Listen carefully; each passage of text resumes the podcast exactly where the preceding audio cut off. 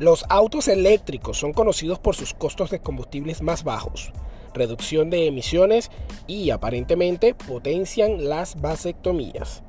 El doctor Christopher Young, un urólogo de Austin, Texas, reveló su solución única para realizar una vasectomía en su clínica después de un corte de energía, utilizando su camioneta, una Rivian R1T.